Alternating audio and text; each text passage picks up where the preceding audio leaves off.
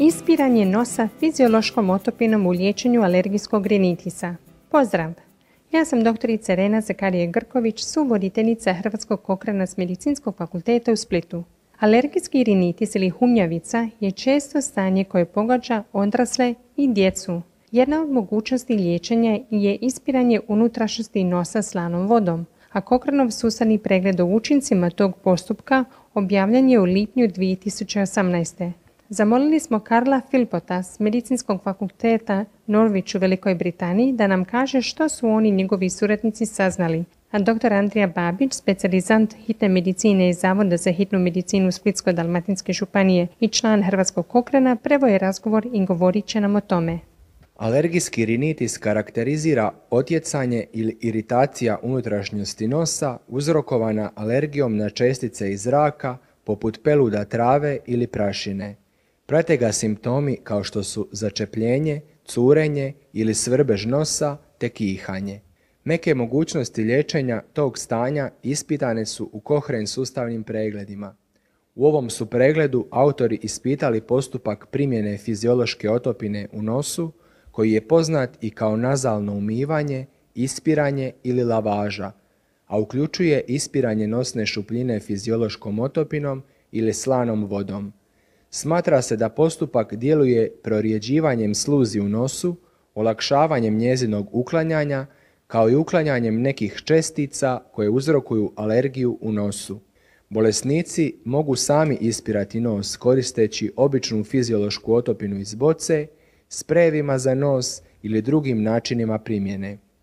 Autori su tražili sva istraživanja koja su ispitivala učinke fiziološke otopine u nosu primijenjene samostalno ili u kombinaciji s nečim drugim. Pronašli su 14 istraživanja koja su uključila gotovo 750 pacijenata, od kojih su dvije trećine bila djeca. Pet istraživanja je koristilo fiziološku otopinu vrlo malog volumena, to jest manje od 5 ml, primijenjenu putem nosnih spreva, što je manje od čajne žličice po nosnici.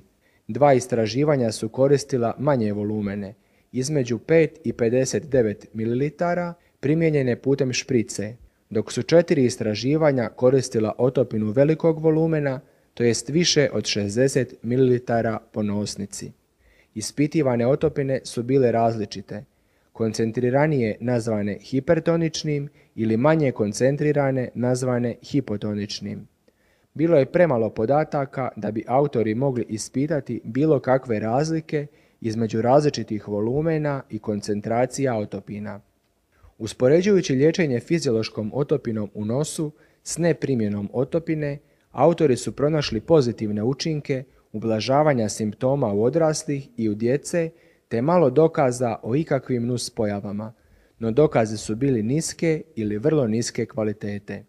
S druge strane, nisu mogli utvrditi ublažava li dodavanje postupka ispiranja nosa nekoj drugoj medicinskoj intervenciji simptome alergijskog rinitisa u usporedbi s primjenom same intervencije. Nema dovoljno dokaza da bismo znali je li samo ispiranje nosa fiziološkom otopinom bolje, gore ili isto kao primjena steroidnih spreva za nos ili tableta antihistaminika, antialergijskih lijekova.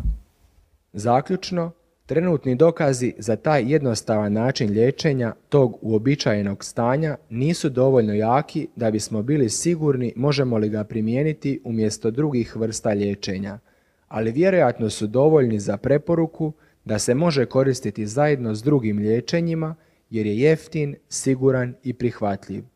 Treba će nam više dokaza možemo li ga upotrijebiti kao zamjenu drugim lijekovima kao što su steroidni sprevi za nos i tablete antihistaminika. Željeli bismo vidjeti dodatna visoko kvalitetna istraživanja koja će provesti dokaze koji će pomoći osobama s alergijskim rinitisom donijeti dobro informiran izbor.